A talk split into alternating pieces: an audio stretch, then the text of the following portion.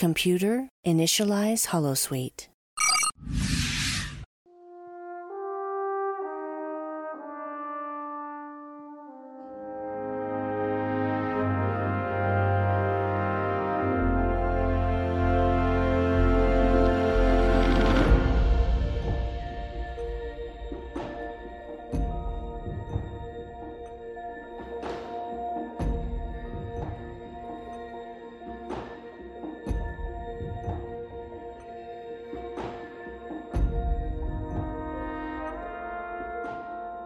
Welcome to The Expanse, a Star Trek Enterprise podcast. My name is Kyle, and I'm joined, as always, by Kris. Kris, how are you on this fine evening as we record? Doing pretty well. How about yourself? It's been a really rubbish uh, week for me, actually. As we record this, uh, this episode probably doesn't go out for another two weeks or so. Uh, but my dog, 11 years old, almost 12, unfortunately passed away uh, a few days ago.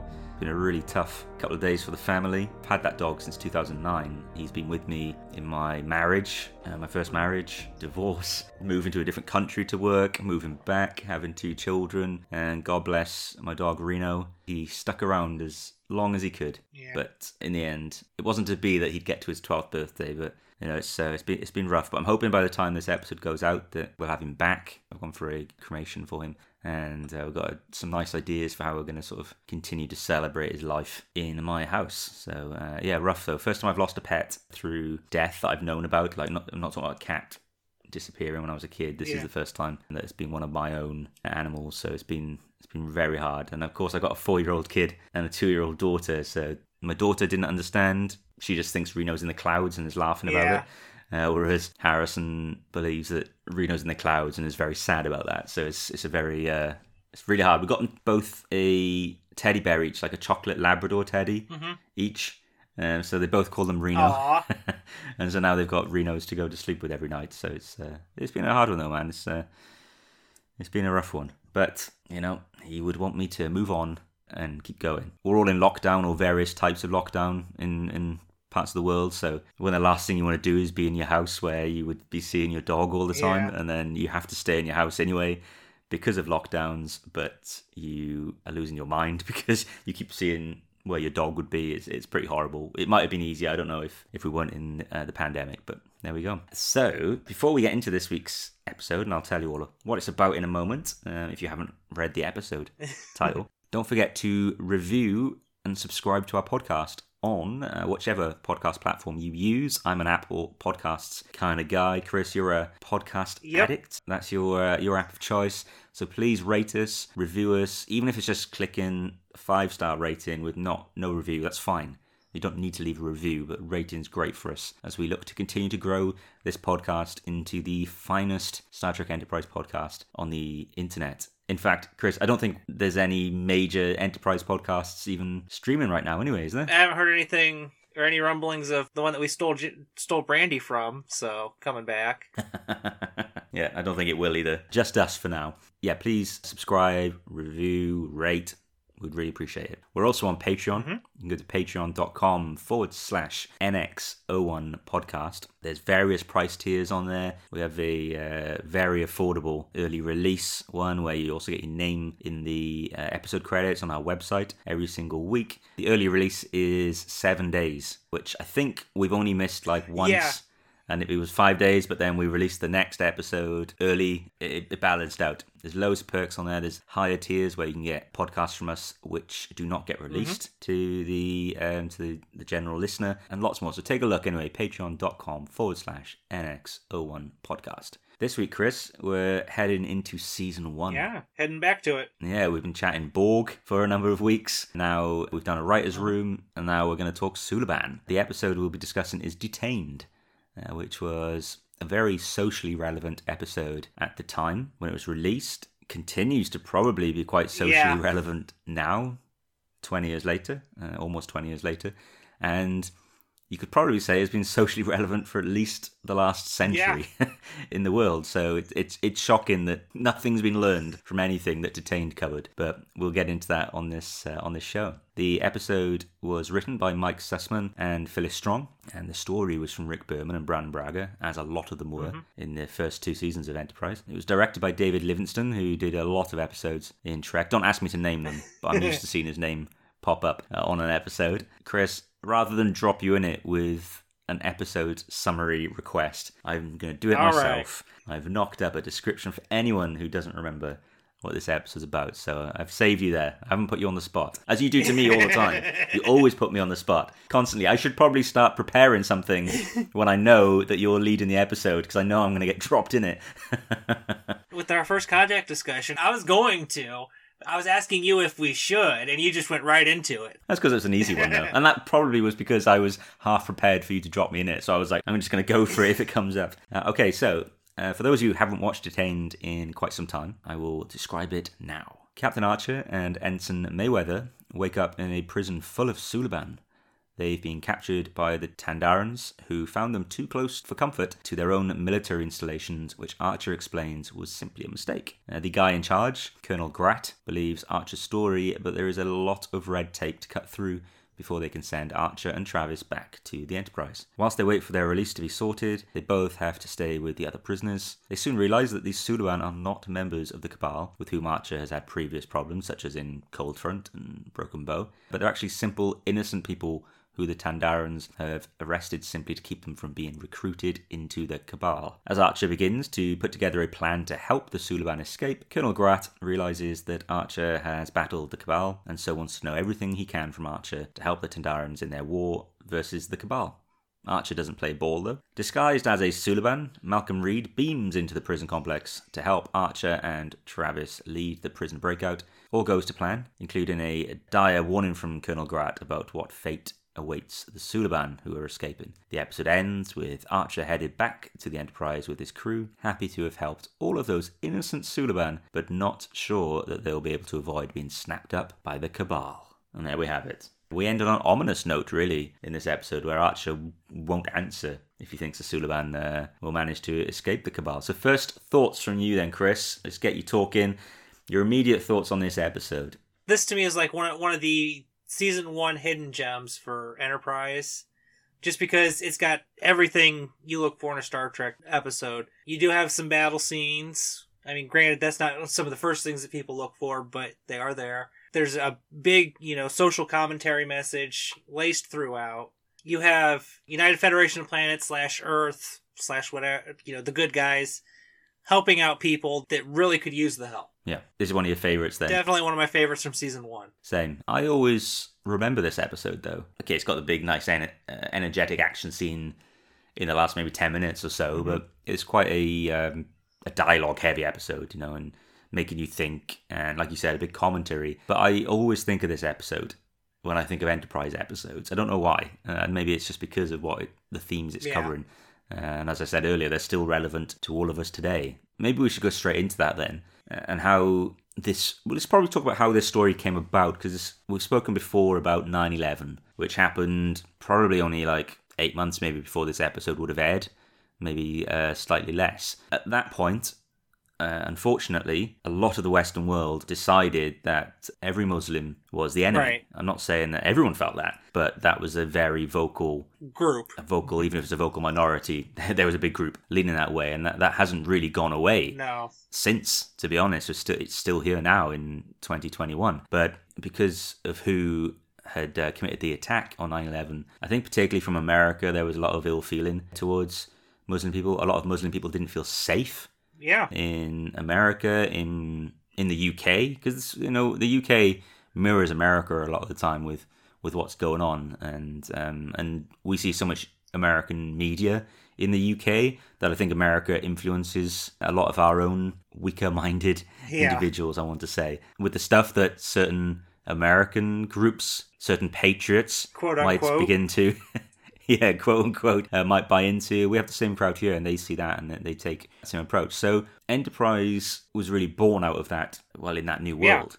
that was in your country, Kris, and we've, we've chatted about that before. But this was the first time where the show tried to say that actually, you know, yeah, we're, we're all about going out, and the Xindi war is, is an example of, you know, going out and kicking some ass to protect Right. our, our own. But this was the only time where, at the start of the show, where they said, look, actually, not everyone's bad. We can't paint everyone with the same the same brush. Yeah, there's some bad Suliban, but there's loads of good ones. There's a dad with his daughter here, and there's families in this in this prison who've never done anything wrong. That literally, it's how they look that's put them there. Now we can go right through the last century, probably more, but the last century, even again in your own country, Yeah. Kris. You know, America likes to forget that it had uh, internment camps and, and things like that. Mr. Sulu himself spent time in one as a child. I think I think a lot of America's blindness to it really is that you know, unlike Nazi Germany, we didn't really do that many executions, if any at all. We just set them to the side.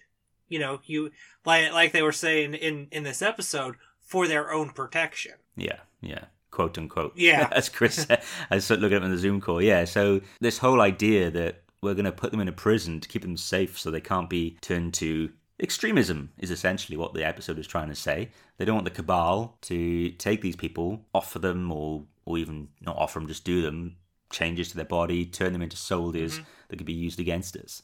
And that was a fear that everyone had around the world, rightly or wrongly. And I think this episode was really trying to lean heavily into the idea that we need to be more open minded and more more considerate, I guess, to even the people that we allegedly hate. Right. You know what I mean? Is because although those Suliban in this episode, as I just said, the only thing they did wrong was look a certain way, mm-hmm. and they apparently were just as bad as the ones who are actually doing some crimes.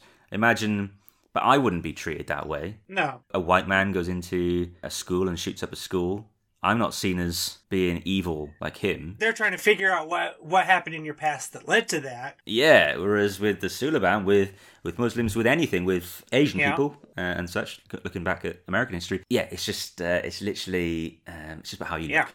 And yeah, we're going to keep you safe. We're going to keep you safe over there, but we're going to treat you like crap as well, and and all these things. Uh, So it's messy. Now let's talk. I mean, you said before you wanted to sort of talk about the similarities with, I guess, with Nazi Germany Yeah. and things like that as well, and, and internment camps. I mean, what did you want to say on that? Um, just you know, ba- basically, one of my main points actually from when I was doing my my tweet along watch. This episode really does speak uh, to the dangers of you know concentration, you know, internment camps, and you know how we shouldn't judge an entire race just by a handful of its members. One of the things that I, that I've always you know kind of re- remembered is you know knowledge is knowing that Al Qaeda and ISIS and all them are Muslims, but wisdom is knowing that not all, not all Muslims are a part of those groups. Absolutely, absolutely, and I think that's what Detained was trying to to get at. Do you think that?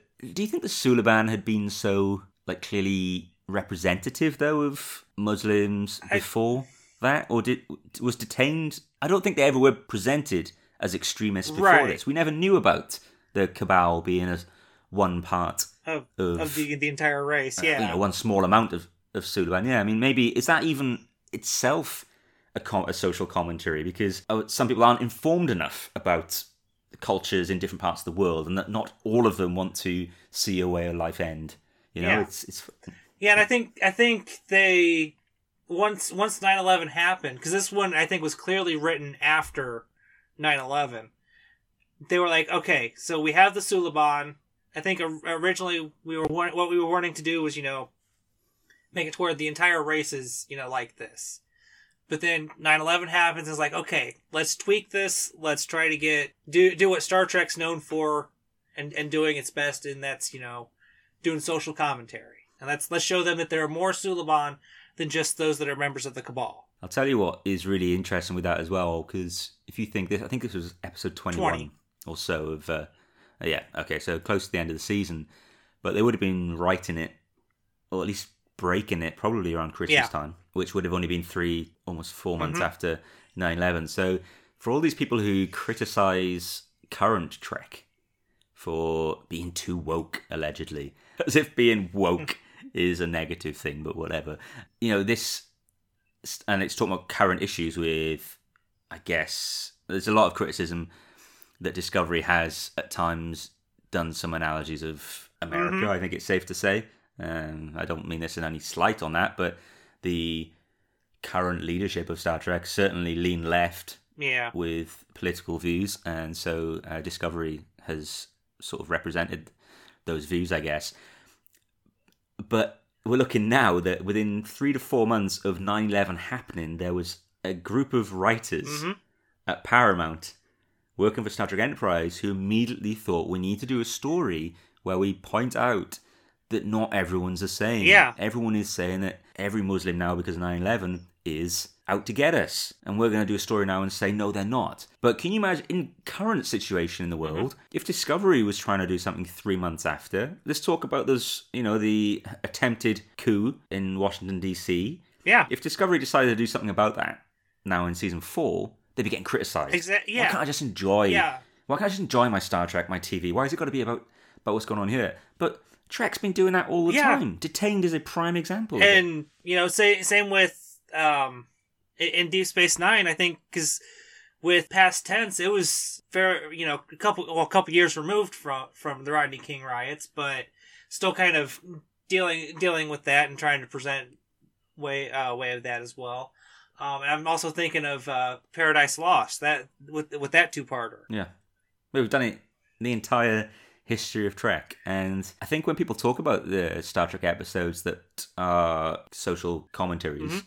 I think Detained gets left out of the conversation. Yeah, it really does, and and you know I I do believe because it's it's one of those that that people haven't really gotten into and and you know dissected it like they have the previous ones. Yeah, I think you're right. I think, firstly, maybe Enterprise's lower viewership, Mhm. uh, although it's still doing good numbers at this time uh, in its run, but maybe the lower viewership means that not as many people have seen the episode to know of his, what he was talking about. But also, maybe the truth is that some people don't want to hold up the mirror that Detained gets you to hold up and look, Yeah. at, look into. You know, I'm, I'm, I'm just putting this out there.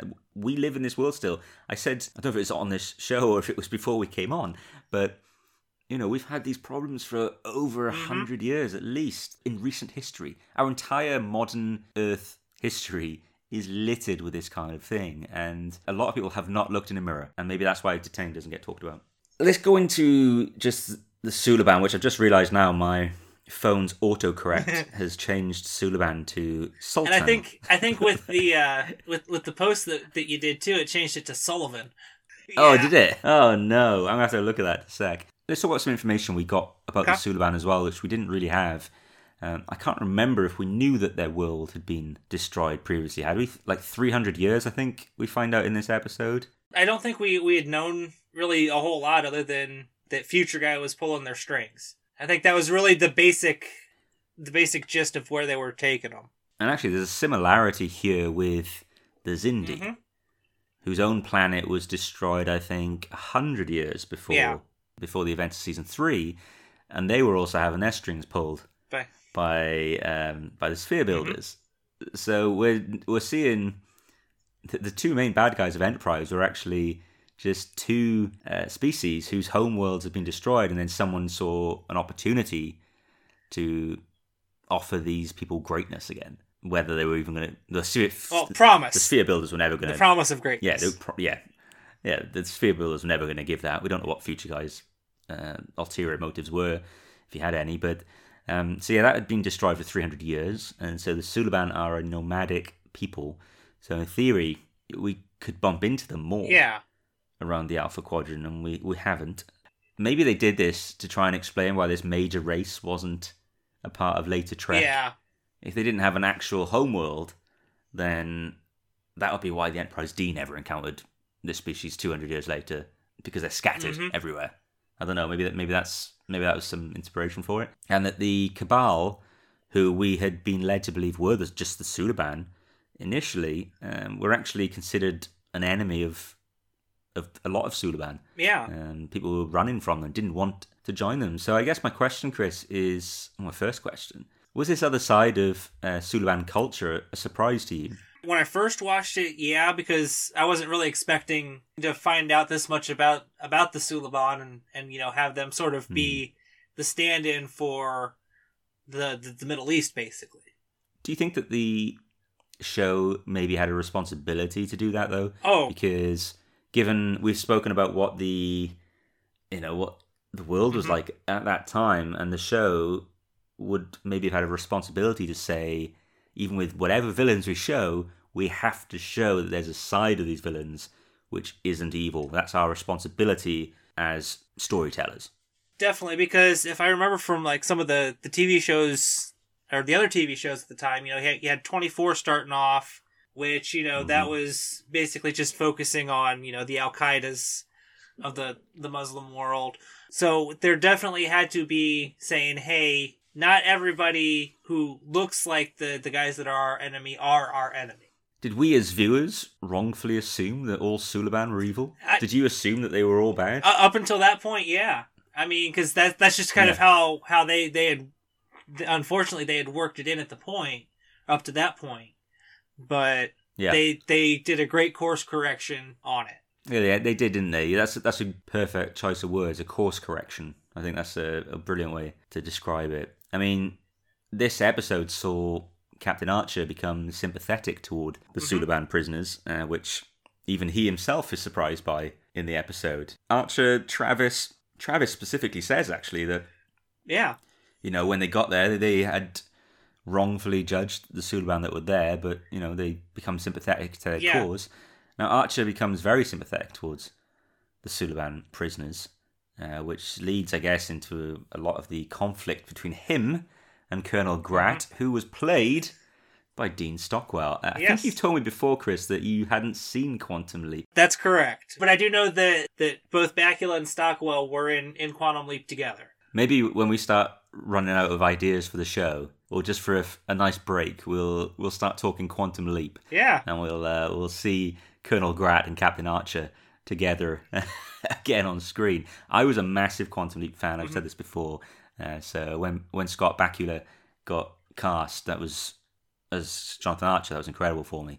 Seeing Dean Stockwell, I mean, okay, he's older. right. He had the a bit of alien makeup, but that was, and he's holding his little data pad thing that he's reading from. And in Quantum Leap, he always had this like, uh, it looked like Lego blocks of like a futuristic, supposedly uh, pad he'd look at, which I don't know how how you can read anything on it. It was just like glowing Lego blocks, but that was obviously a deliberate nod to Quantum Leap as well. And that was even now when I watch it, I it gives me an urge to plug in Quantum Leap, start watching that show again, you know. But this was apparently the Quantum Leap connection is what got Dean Stockwell the part. So I don't know if he was approached just because of the connection, or if he was in the auditions and then they were like, "Oh wait, this is Dean Stockwell. He's worked with Yeah. with Scott. Let's let's bring him in." I don't know. I don't know how it went. And I think just after this was when Dean Stockwell started appearing on Battlestar Galactica. I can't remember where the dates were. I feel like Battlestar Galactica went to full series in 2003 or 2004. Around there, yeah. So yeah, he probably did this before that. But you know, he was about to become quite big again in the sci-fi fandom. So um, I see this as like the The reboot of his. the initial yeah the initial reboot of his uh, career as a within the uh, the sci-fi genre. So let's talk Archer and Grat. How did you find the dynamic between these two and how it changed? so starts off very helpful. You know, Colonel Grat's actually really apologetic. I- Sorry, I can't. I believe you. And he didn't seem like he was bullshitting. He was saying, Right. like, I can't just let you go. You have to go to the magistrate. They're going to let you go, but I can't just let you go. You've got Yeah. to go. But it turns as Archer realizes the Suliban aren't all evil there, and as Grat realizes that Archer knows more about the Suliban than he's let on. I mean, how did you find that sort of journey? I think had had Grat not been so forceful in trying to get the information, and so you know blinded by the acquisition of the information, that he probably could have wound up getting it if he would have you know kind of hmm. met met Archer kind of halfway and been like, hey, you know. Archer's like, you know, I don't really appreciate, you know, what I'm hearing from these Suliban, who, from what they're saying, are not part of the Cabal. And, you know, he does bring up the internment camps that we had during World War Mm. II Yeah. and saying, you know, this is basically just like that. And that's one thing, you know, in, in the over 200 years after, we've learned that was something really shitty and we shouldn't have done it. And so we're, we're, Yeah. we're find, trying to find injustices in the galaxy and correcting them. And I wonder if if Grat hadn't have become as forceful as you said about trying to get that information, he may have actually been a more sympathetic Mhm. figure. And as a viewer watching it years later, having seen it lots of times, I may have started to find myself feeling a little bit sympathetic to Right. him and showing him a bit of compassion because ultimately he's following orders. Yeah. I don't know if it's him that's even put these Suliban in, in the prison. You know, he's just he's just another colonel in their military. So that's obviously the way their planet are approaching the Suliban. So it's not just he's this evil dictator. Don't get me wrong, his way of thinking is incorrect. Right. It's wrong. But how Archer just ruins everything for him, you would maybe find it harder to um, sort of completely cheer Archer on if Grat hadn't been such a dick about getting the information. But then Colonel Grat was completely 100% convinced that he was right to ask for that information. Yeah. He thought he's saving the Alpha Quadrant. You know, if we can stop these Suliban, I'm helping Earth, I'm helping everyone else. The Cabal is evil, we got to stop them. I mean, I don't know, I, I think Colonel Grat's an interesting character. I don't think it's black and white No. he's not he's not a typical villain. I don't maybe it's just his ideology is what makes him Right. the villain, but he as a character, as a person, is not a villain. So I think that's why he starts off so nicely. Yeah, because deep down he's got the the sympathy and that Hmm. towards you know, you know people that look you know more like him or essentially not like the Sulaba, and so he's like, okay, you know, I'm more willing to trust somebody who doesn't look like a cantaloupe, for lack of a better phrase. But he's he's obviously a nice person. Mhm.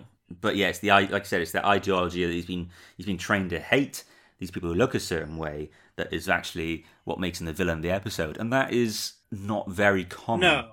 in Star Trek episode of the week villains. I guess that's the point I was trying to make and, and get into it in a weird way. But there's a layer to his villainness, I guess, that doesn't typically exist on characters we only meet one time Yeah. in Star Trek. I think it's more common for a, Deep Space Nine. villain Definitely. all these different layers and levels. And I think Colonel Grat, if he'd been a recurring character, if the Suliban had ended up having a much bigger impact on the show than it actually did have, then I wonder if Colonel Grat would be in the same conversations as Dukat Right. and people like that who just could be your friend one week, a villain the next, and then a completely different kind of friend, then a completely different kind of villain. And I just wondered, like Colonel Grant for me gives those, gives off those vibes, but we just never saw him again. And it's a crime. It, Had it continued, it might be something completely different that we wouldn't have liked. Definitely a catch twenty two on that one. it might have actually been that his ideology was everything to him, and in fact he was a complete jerk and held all sorts of views mm-hmm. that were just not right and, and pretty evil. But it would have been cool to see it, but we didn't get that. We had hints that maybe it was going to happen again. Colonel Grat gets mentioned, I think, by name in Two Days and 2 Nights, and the Tandarans obviously are trying to get information out of Archer still about the Suliban, and then the storylines dropped and Yeah. we never hear about it again, uh, which is annoying because the fact it got referenced suggested that there was some greater plan there. Do you think Archer should have been more helpful to Grat? Actually, with the way that Grat not only wasn't letting up, but kept pushing, I think Archer did exactly what I would have done in the same situation. Hmm. Got stubborn, dug your heels in, and I was like, no, I'm not telling you anything. I'm not telling you a damn thing. Let's talk Travis then for a minute, because we're doing what Enterprise did best, and we're kind of ignoring Travis's role in this episode. The episode opened on Travis, Yeah. actually, in the teaser. Well, that's very rare. I could probably count like five, not probably not even five episodes where Travis is the opening shot of the episode, but he's in the prison, took a beating, uh, and all sorts. I mean, he oh, looked rough roughed in that. And then he had a, the great moment I alluded to earlier where I think the friend was called, I don't know if it's Sajan or Sajan, I can't remember how it, how it was said. If I'm not mistaken, is also portrayed by the same actor who was Keevan in Deep Space Nine. Trek did like to uh, recycle Yeah. his actors. So. The great moment where Travis says, "Look, you're right. We did, we did come here, and we did think you were the same as all other Suliban, that- and that's on us. We shouldn't have done that, and we should be better than that." Which is one thing I love about Enterprise because they wouldn't have been like that in Yeah. TNG, but they were here. Uh, but he says, "But you know what? As soon as we realised we were wrong, We changed. we have opened ourselves up and we have changed and we've been accepting and, and we are ch- yeah we are changing how we view everything whereas you made a prejudiced decision about us and you have not Right. changed the way you're thinking and i thought that was a really interesting argument and i kind of wish we'd been able to get a bit more on that again that was putting the mirror up to him and saying what you're saying we've done actually you are also doing Right. and we don't get enough of that side of it. Um, we do see that the friend Sajan, we'll call him that anyway, does come round that conversation, gets him in line, helps out in the, the escape and all the stuff. But I mean, what that scene then? Let's talk about that scene for you, Kris. Was that one of Travis's best moments in Enterprise? Definitely. It's a shame that we have so few on-screen moments like like that with Travis that we don't have more to choose from. So it's you know hmm. basically top one or two. Yeah. but definitely Anthony Montgomery definitely definitely knocked it out of the park, and you could tell he was bringing a bit from his own life into that into that role into that that part of the Oh role. yeah, yeah. Anthony Montgomery showed far. He was never given enough opportunities, like you said, but when given the chance, he showed he's a really, really. I'm going to swear it's coming. He's a really fucking good actor, and this was one of those mm-hmm. scenes. There's other times where Travis was given so little to do, where you could be almost forgiven for thinking that Montgomery was was a bit of a wooden actor. But it was moments like this scene where when he was actually given some mm-hmm. meat to to chew, and you see just how good he is. Yeah. And we saw a little bit of that in the true two part finale of of Enterprise as well. Um, Demons and Terra Prime. You know, those are Travis episodes a little bit uh, in those ones. So I thought that was a that was a wonderful scene there. Uh, let's talk about one of my favorite Enterprise characters, Malcolm Reed, the master of disguise. I've written in my my notes, dressed as a Suliban, um, but didn't fool Archer. Yeah. Archer recognized him straight away. Apparently, what does Reed say? He's like, "How do you know it was me?" To me, to me, it's one of those where where Archer could kind of see, you know, in, into the eyes and be like, okay, it's Malcolm. that I think he did also did a process of elimination because you know he's like, okay, Trip's gonna be up there flying the shuttle, you know, to to get us evacuated. I know it's not gonna be Phlox because somebody's got to be up there, you know, taking care of all the medical stuff. And you know, kind of you know, breaking the fourth wall a bit, knowing that they're not going to use the extra of the week to do it. It could be Rostov uh, coming down. I do think that, although we don't see it on screen, I've always in my head just assumed that Archer knew that part of the plan was yeah, someone was going to dress up as uh, as a Suliban. But I, I thought Reed looked hilarious, and you could see Dominic Keating seemed to have fun. oh fun. yeah, Whether he liked having the makeup on or not, he seemed you could see on screen that he and it looked like it gave him an energy Mm-hmm. that he didn't always have, and he led the breakout. And I always loved those little periods where we got to see Malcolm kicking some ass. and show a little bit more than the the stiff upper lip. Yeah, yeah. And he did become more of a comedic character as well as the show went on. And I think by this point, actually, maybe that they had actually let that guard down a little bit. They built it right back Yeah. up for Minefield in uh, the start of season two. But, you know, it, it was kind of lowering throat. Maybe even with Shuttlepod 1 was the first time it really Yeah. lowered, uh, which was only, I think, a few episodes before this. So, yeah, in season one. But yeah, Malcolm Reed say, helped save the day. So the big question of the episode is, you know, what happened to the Suliban who escaped? Archer was convinced they'd get out of the system Right. and away from uh, the Tandarans, but you know he wasn't sure if they could escape the Cabal. So, what do you think happened? I think that actually a good majority of, of them were able to to escape not only the Tandarans but also the Cabal. There's probably like a core group that you know went off somewhere where you know they hadn't really heard of the Suliban or the Cabal, and so they were able to kind of start over a new a new life. Really, like as far as who went where, that one I couldn't tell you. I think that the answer to the question is kind of easier to give when you look back in hindsight, because the Suliban weren't really a big threat after this. We had Shockwave, and that was about it. they they weren't in really a major threat at all. They showed up uh, in the Expanse Mhm. episode briefly just to get a message to Archer. They appeared then in Yep. Stormfront, and they were gone. Once Silik left, that was that was the end of them. I think that with all that in mind, then they probably were safe. Yeah.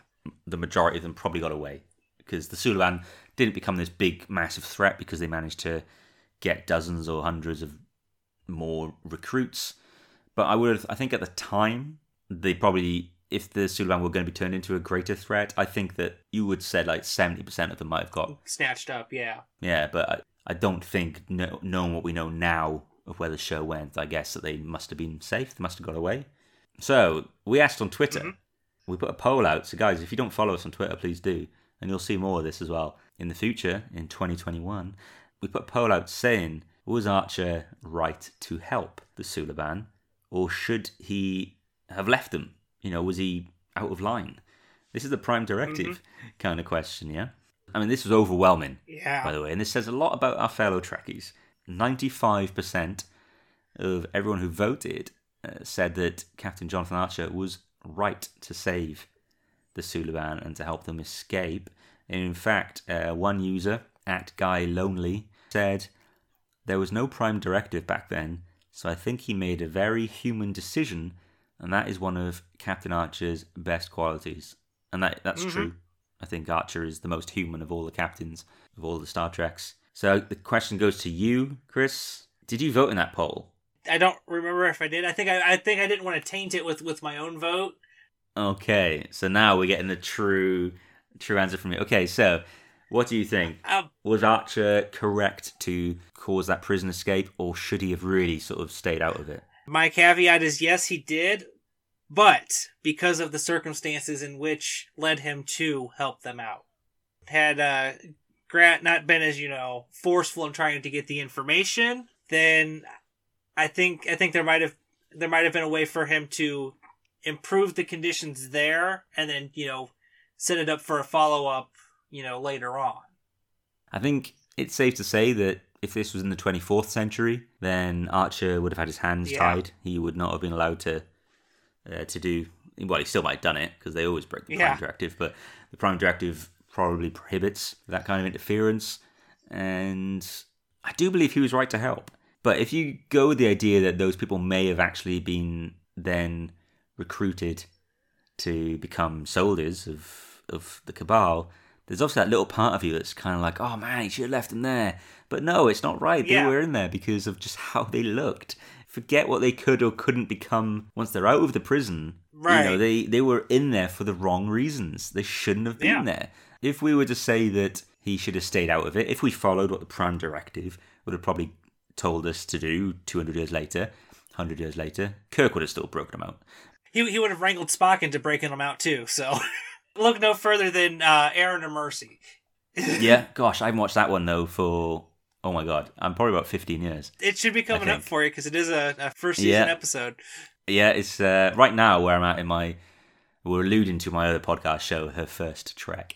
Um, where I'm at my viewing right now, Spock is just always suggesting that they need to kill. they need to kill the villain right now. I'm just like Spock. Why do you keep saying we're going to kill this person? So I'm, I'm waiting for Spock to become Spock. Really, that I remember. Archer completely did the right thing. If the Prime Directive had existed and had said he couldn't get himself involved, and that's a real issue with the Prime Directive. Right. because If we're saying it's okay to detain people based on their appearance, then oh, are we the good guys? I don't think. No. I don't think we are the good guys if we're allowing it. Kris, the impact of this episode then on the Temporal Cold War arc, if any, did it did it add an extra layer, or really did we, I guess, fail to explore these issues ever again on the show? To me, it added a layer into the Suliban that weren't there before. Um, but other than adding towards you know the the the temporal Cold War, it didn't really do a whole lot because we we only saw you know sort of you know this side of things and not really anything that was trying to influence the past for the future. Why do you think we never got a follow up? Because the Xindi didn't happen until season three, Right. so we had season two. You know, we could have done some stuff with the Suliban. Why didn't we ever meet any of the Suliban we met in this episode, but see them again as as soldiers of the Cabal or, or not, as the case may be? I would I would think probably in universe, um, they just went they just got the hell out of Dodge, and you know try to try to get as far away from the this area of space as they could. But the, the the real world answers they probably just forgot about it. Yeah, that's probably true. That's probably true. I don't think that the this extra layer that we gave to the Suliban had any impact on the show at all. But I think it has an impact on the mm-hmm. viewer to help yeah, inform their opinion more of the Suliban and to ask questions of yourself and your own ideologies or maybe not maybe not ideology but your own approach to similar circumstances in, in your day to day life, um, which is a good thing. But yeah, it doesn't add anything to the storylines of the show whatsoever. I just think that if you're going to read a, I don't know, a description of the Suliban race and the Cabal and everything going on, I think this is an interesting layer. You know, finding out that so many Suliban are not a part of the Cabal Yeah. and are being hunted by the Cabal to be turned into extremists. I just think that's an interesting thing to know as a viewer, but it never had any impact on the show going forward, apart from two days and two nights. this sort of you know part of the Suliban was alluded to in even in Broken Bow, but I think they this is where they decided to go ahead and do a follow up on it as well. Yeah, of course, Broken Bow did present us with the um the I can't remember her name now. Ser- no, it wasn't Serena, was it? Oh, Sarin, I think. Played by Melissa Clark, if I remember correctly. Uh, that's never happened before. Archer's joke when she turned into an alien when he kissed her. Okay, so your final thoughts on the episode as a whole. Favorite moments, I guess, Kris. You know, what, what were some of your favorite parts of this episode? Definitely when when Travis is talking about about the food, kind of Oh, kind of ma- making jokes about it, and first just to Archer saying you know that the trip could use it to s- seal some of the valves, and then then, then talking to the Tandar Tandaran guard about it. You know, like, do you guys actually eat this stuff, or do you have something better? Oh, I'd forgotten about that. Yeah, when Travis starts chatting shit Yeah. to the uh, to the cards was was gold. I mean, this this has some great Travis moments, like we said. I gotta say, I think my favorite moment is the when Travis is talking to the Suliban and really sort of yeah throwing the whole social commentary around on him. I think that that's a, a great moment of the show. Really powerful scene. And I really loved the stuff with Archer and Colonel Grat. I just thought Dean Dean Stockwell added a desperation, and he's got the eyes Oh, for yeah. it. Dean Stockwell, just like like this desperation to what he's trying to get from Archer, and and you bought into it, whether you agree or not. And I'd like to think that none of us agree with what the Templars Right. are doing, but I think you could believe that for Colonel Grat, he felt that this information was the most important thing that he could be provided, and that he was allegedly, not supposedly, doing the right the right thing. So, how would you consider the episode as a whole? Then you've called it one of your favorites from season one. Um, you know, final thoughts. You know, like like, like I've said, definitely a hidden gem here in season one. Like I said, it's got everything that you look for in Star Trek. Honestly, I don't think I would I would change anything, and if it is, it's just you know minor tweaks here and there. As far as it being you know completely perfect, um, but definitely definitely the one of the stronger showings there in season one of of what Enterprise is and and you know what they were trying to do, you know, not only there but also in uh, in the series as a whole. I think you're right. I think that this episode was perfect. Yeah, there's nothing to change in there. Uh, I just wish we could have seen More, more after. yeah. Yeah, uh, that's my that's my only regret with the episode. But I thought very very good episode. Great to have Dean Stockwell with uh, Scott Bakula. Okay, that is it for discussion of Detained. Thank you very much for listening to the show, and we'll be back with next week's episode, Kris. Which let's tell everyone what we're doing next week. We're celebrating someone next week. It's a, it's a big deal, man. We're uh, returning to our character studies, and since we are, we've already done a, a Hoshi episode in the writers' room, we decided to go ahead and do the character study for Hoshi Sato. Yes. So on next week's show, we'll be talking all about Hoshi Sato, and uh, I can't wait to, to chat about her. There's a, there's a lot to lot to unpack, even though she wasn't a very um, prominent character on the show. So can't wait to talk about that with you, Kris. To everyone else, thank you for listening. Don't forget to hit the subscribe button and uh, give us that little five star rating on your podcast app. Thank you very much.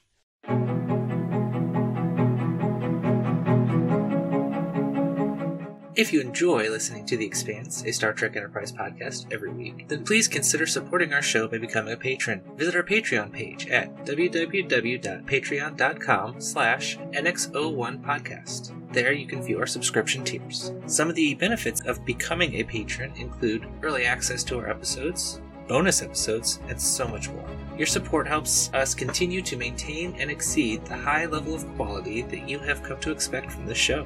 To all of our existing patrons, we appreciate you and your generosity so much. And to those of you considering joining us, we would be so thankful to welcome you into our group of patrons. Again, visit patreon.com slash NX01 podcast for more details. You will also be able to find the website link in the details of this podcast episode.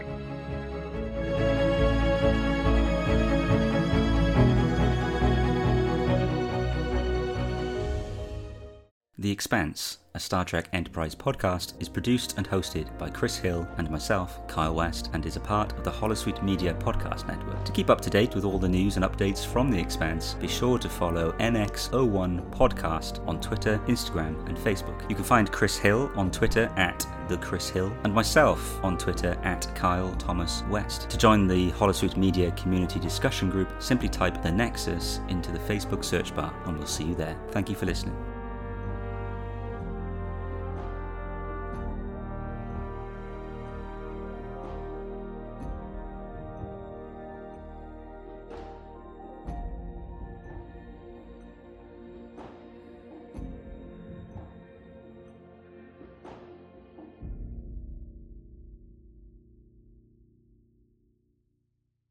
This show is brought to you by Holosuite Media.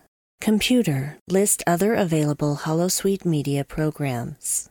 Loading Holosuite Preview Program 4, Her First Trek, a Star Trek review podcast. When Data gets there, she's scantily clad. I mean, that bit of clothing goes low. She must have had a wax job just before. Oh, yeah. It goes about as low as any item of clothing could go without showing your vagina. Hmm. Don't you think? Would you wear anything that low? Is that even a real question? Of course I wouldn't wear anything that low. I was just wondering because I was going to. I pull get you to all of my stuff up to my belly button. no one wants to see that. My uterus would be hanging out. Oh, Jesus Christ. right, I'll scratch that off the list then. Back to the Oh, Princess there you Leia fantasy. Loading Holosuite Preview Program 4, The Vedek Assembly, a Deep Space Nine podcast. Uh, because of the expanse, like if you were if you were trying to portray a, a species like that in Star Trek, and we're like, oh, they're just doing the Belters from the Expanse Yes, well, and actually, they did it better in The Expanse than they did in Star Trek. because they actually hired really, really lanky, tall people to play them. hmm They can't do practically what the Belters would really look like according to the books, but they Hmm. did as close as they possibly could, and Yeah. it still works for me. And it's a much more interesting origin and story, and they just did everything better. Loading Holosuite Preview Program 4, Random Trek Review, a Star Trek review podcast. who knows? I mean, what's the worst that happens? They all have a terrible experience, and you you learn that okay, maybe there's nothing we can really do to to get these people to work better, and you know you go from there. or aliens shear off the side of the Delta Flyer and they all die a horrible death in space. I mean, that could happen too. Yeah, that's also possible. But then I guess I mean you'd have a whole new problem, but that would solve the problem of three underperforming crew members. Computer, deactivate Holosuite.